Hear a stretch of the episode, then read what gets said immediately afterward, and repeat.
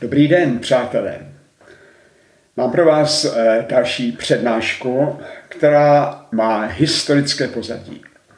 Zítra to bude pět let, co německá kancléřka pustila do země tisíce migrantů, zejména z islámského světa. Migrační pětiletka je dobrá příležitost zhodnotit použitelnost morálky v politickém jednání. Tato otázka nebyla nikdy důležitější než právě teď. Kam se podíváte, všude samá morálně zdůvodněná politika. Klima, menšiny, gender, migranti, Black Lives Matter. Moralizující politika se neptá po výsledku, natož po následcích. Moralizující politika se opravňuje dobrým úmyslem.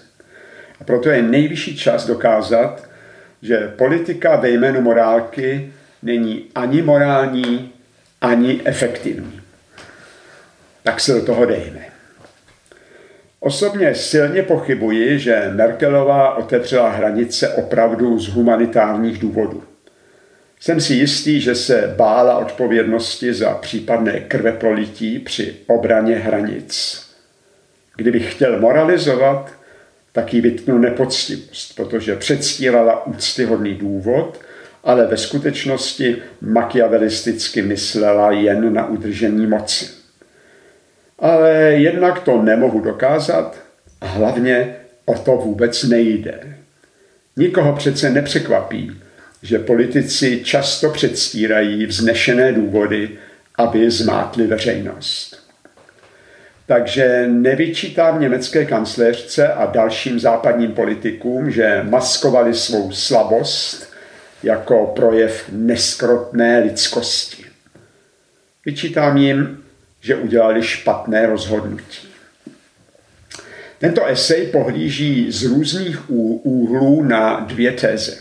Ta první, morální politika je uskutečnitelná jen za cenu nemorálních oklik. A druhá téze, morální zdůvodnění má kamuflovat skutečné důvody a náklady politického rozhodnutí.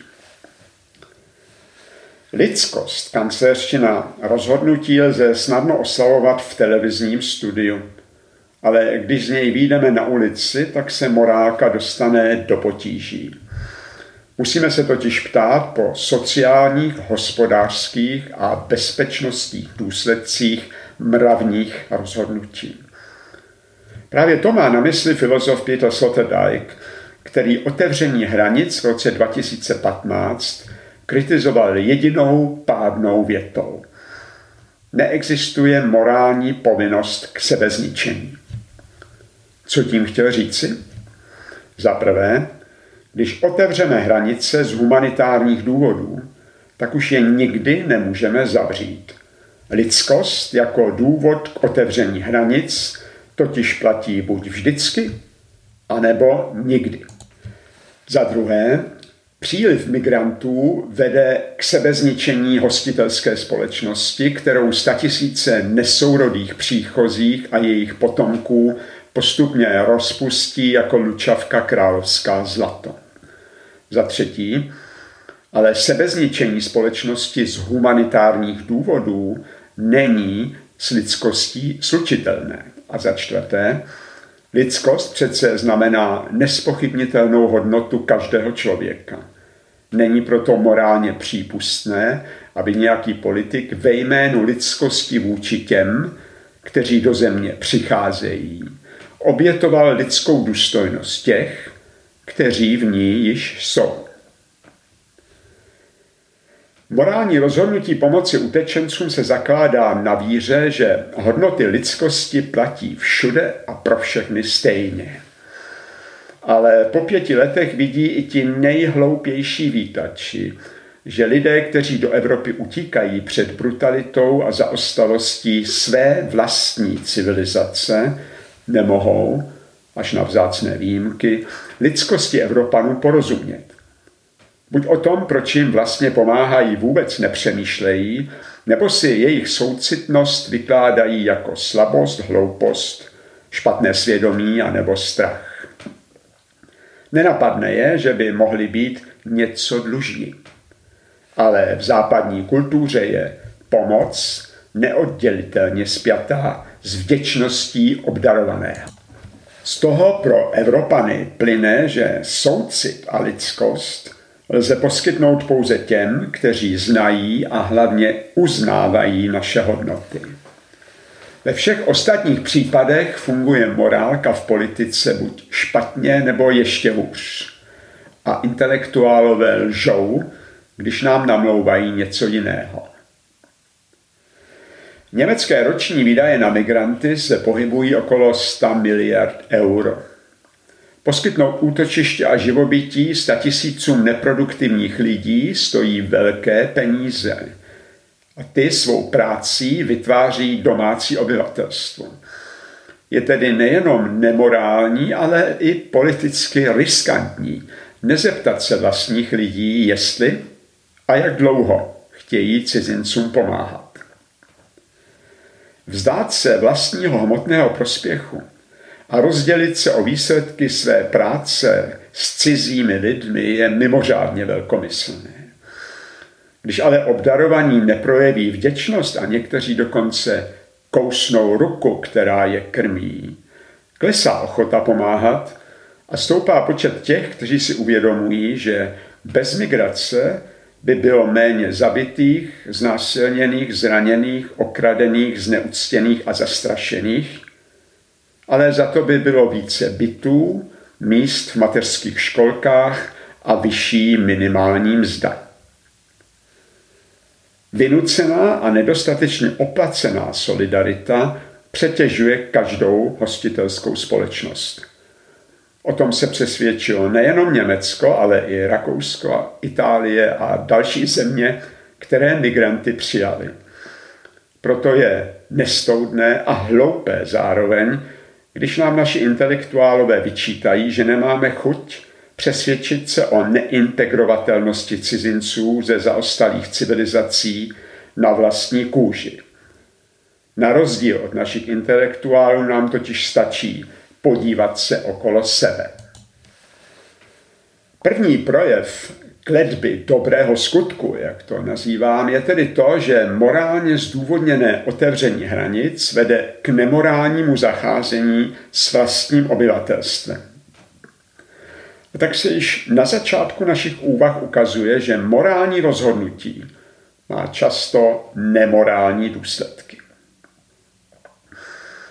Morálně zdůvodněné přijetí cizinců z nesourodých kultur nadělá nejenom pořádnou vnitropolitickou paseku, ale jak uvidíme, rozvrátí i mezinárodní vztahy.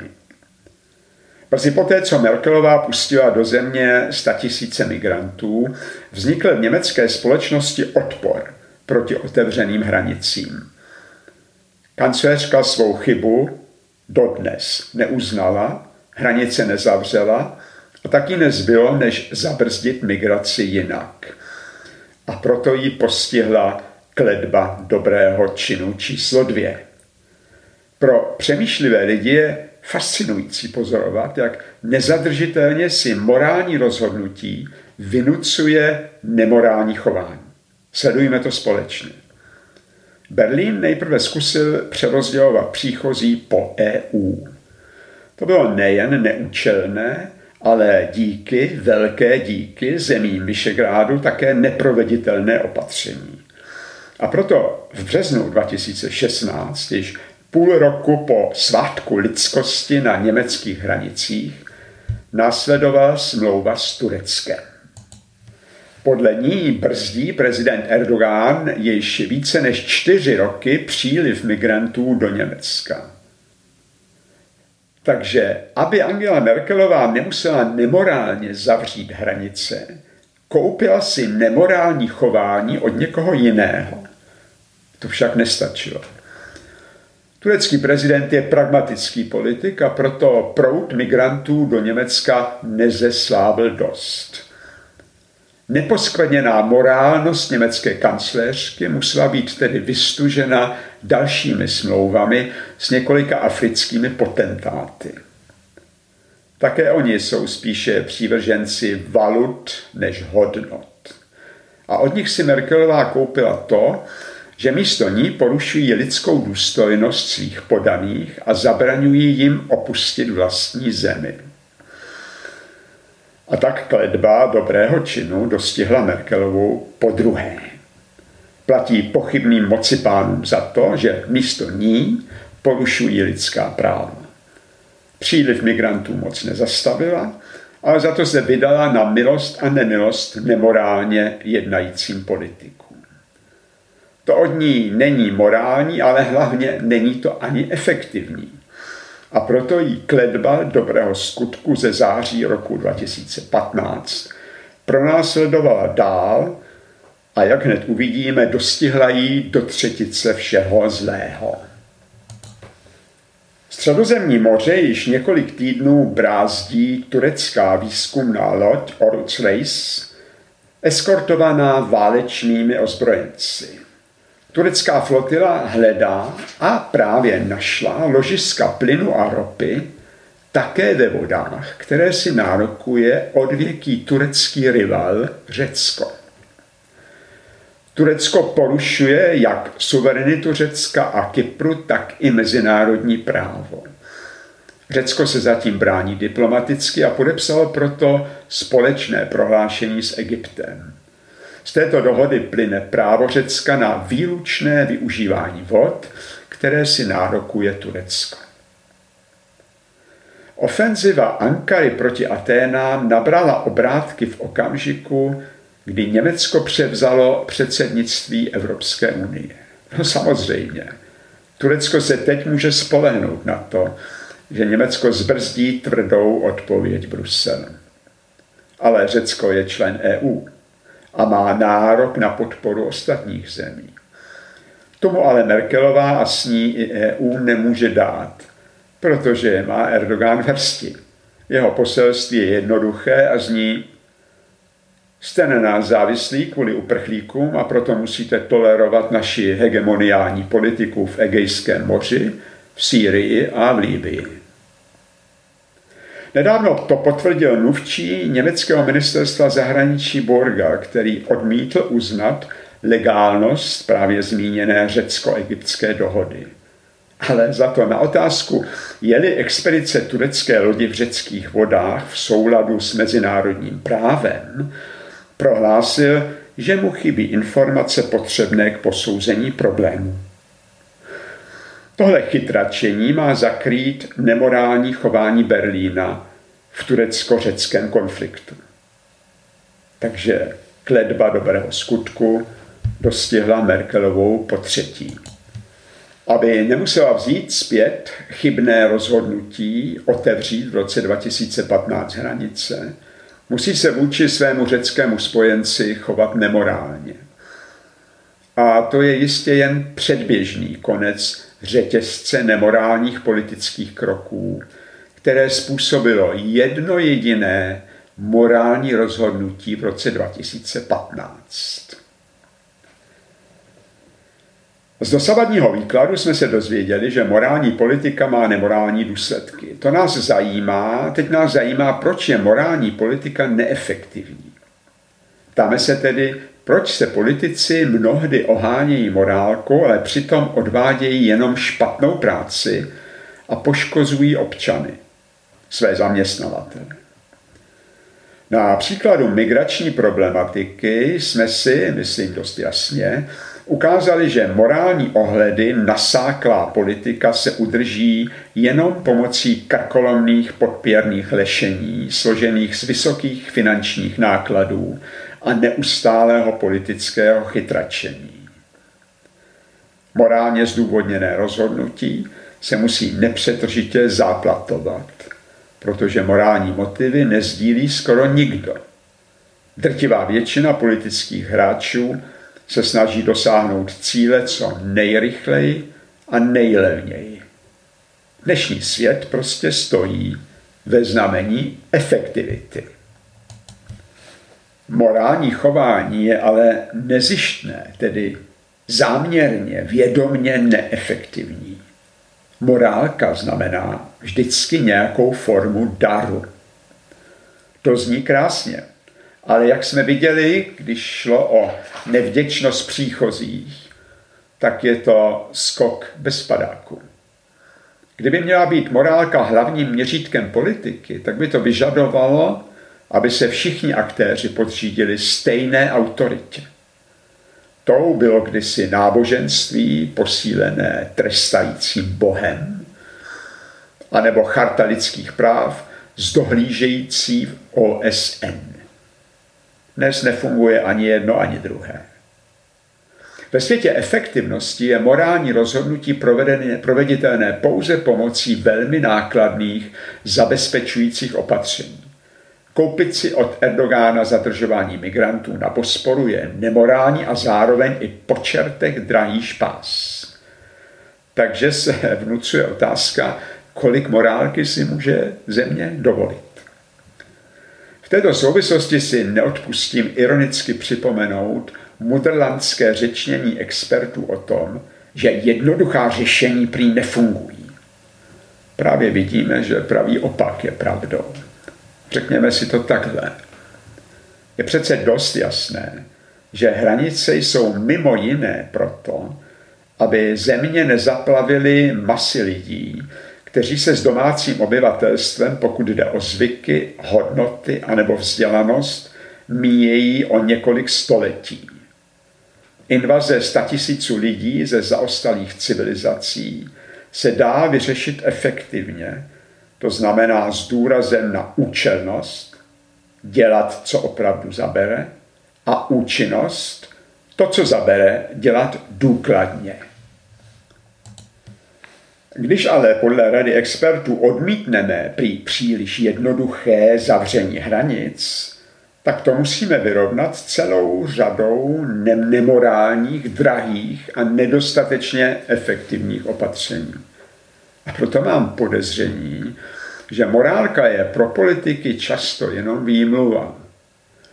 V případě migrantů může honosně maskovat strach vlády bránit svoji zemi i násilím. A vznešená slova o lidskosti a solidaritě květnatě dekorují a zdánlivě opravňují vysoké náklady jejich neefektivní politiky. Nad morálně zdůvodněnou politikou se přinejmenším ze dvou důvodů vznáší kledba dobrého činu. A sice za prvé, morálka je nadčasové a závazné pravidlo, ale politika je každodenní činnost, vyžadující flexibilitu. Za druhé, většina aktérů nezdílí západní hodnoty a proto je morální politika faktická slabina, kterou ostatní zneužijí. Možná si někdo z vás řekne, proč vůbec dokazují politickou nepoužitelnost morálky, když každý ví, že se o ní politici nestarají. Ale tak jednoduché to není. Vládnoucí elity totiž morálku používají jako nástroj k manipulaci veřejného mínění. Když se jim to hodí, tak velmi rádi apelují na náš soucit a dělají nám svědomí. Právě jsme si objasnili, proč to dělají. Tento esej jsem napsal jednak proto, abych dokázal, že morálka nemůže být majákem pro efektivní politiku. Druhý důvod bylo ukázat, že morální politika má zabudovanou nemorálnost, protože vždycky někoho znevýhodňuje. Za morálnost vůči jedněm nutně platíme nemorálností vůči druhým. A tak se vždycky hraje i o to, kdo zatáhne účet za dobré skutky.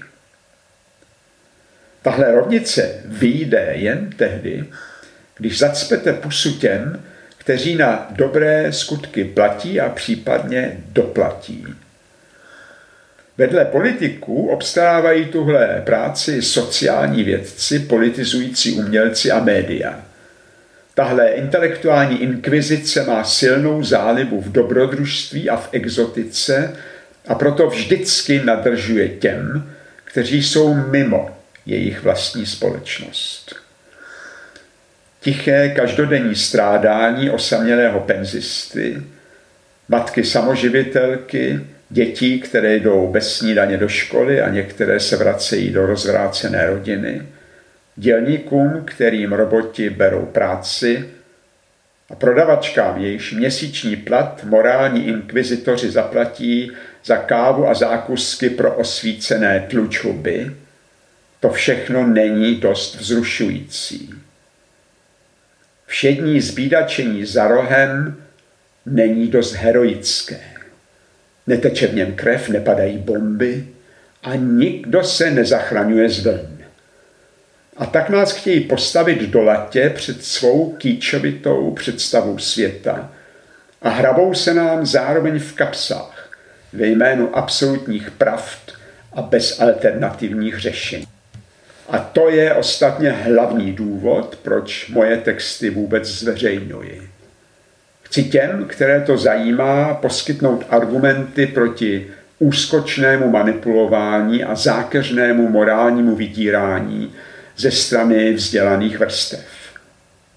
Ten, kdo moje zdůvodnění převezme, se už nikdy nenechá citově vydírat vhodně vybranými fotografiemi trpících dětí a požadavky sebezničující solidarity. Až příště uvidí vyčerpané obličeje v gumových člunech a trosky válek třetího světa, tak je bude vnímat jenom jako to, co doopravdy jsou. Totiž tragické dokumenty toho, že se lidé v zaostalých civilizacích pořád ještě zabíjejí kvůli pravé víře nebo cti svého kmene. A když ze svých zemí odchází, tak utíkají před brutalitou své vlastní civilizace a svých vlastních válek, i když v nich třeba ani nebojovali nebo v nich prohráli. Západní svět nenese odpovědnost za všechno utrpení světa a zničí sám sebe, když se bude snažit napravit všechno zlo. Takže v politice nemá morálka vůbec místo. Ale ano. Ale jenom jako skromnost vládnoucích, jako povinnost sloužit celku a pokora před demokratickými principy. Morální důvod pro politické rozhodnutí je buď to lež, anebo hloupost. A tak bych na vašem místě nekoupil nic, co je zabalené v papíru pronikavě vonícího soucitem. Vždycky bych dal přednost kořeněné vůni reality. Bylo toho dost a tak si to zhrňme. Za prvé, zjistili jsme, že morálně motivovaná politika většinou vede k nemorálním důsledkům. Nazvali jsme to kledbou dobrého činu. Za druhé, morální politika pomíjí reální stav a způsoby fungování politiky. A proto musí být trvale vystužována nemorálním chováním. Za třetí, morálce upsaná politika nutí vládu jednat v jiných oblastech nemorálně za cenu vysokých finančních nákladů a omezení její akceschopnosti. Za čtvrté, Morálně zdůvodněné otevření německých hranic si vynutilo řetězec nemorálních činů, který se bude tak dlouho prodlužovat, dokud nedojde k revizi prvotního rozhodnutí. Za páté, kdyby měla být morálka obecným pravidlem politiky, tak by to předpokládalo, že se všichni aktéři podřídí stejné autoritě, jako třeba náboženská víra a trestající Bůh, nebo Charta lidských práv a OSN. Nefunguje ani jedno, ani druhé. Za šesté, nad morálně zdůvodněnou politikou se přinejmenším ze dvou důvodů vznáší kledba dobrého skutku. Jednak morálka jako nadčasové a závazné pravidlo, ale politika jako každodenní činnost vyžadující flexibilitu. A potom většina aktérů nestílí západní hodnoty a proto je morální politika slabina, kterou ostatní využijí. Bod 7. Morálka je pro politiky často jenom výmluva. V případě migrantů může jednak honosně maskovat strach vlády, bránit svou zemi násilím. A vznešená slova o lidskosti a solidaritě údajně posvěcují vysoké náklady jejich neefektivní politiky. A konečně za osmé, za morálnost vůči jedněm nutně platíme nemorálností vůči druhým. A tak jde vždycky o to, kdo zaplatí účet za dobré skutky vlády.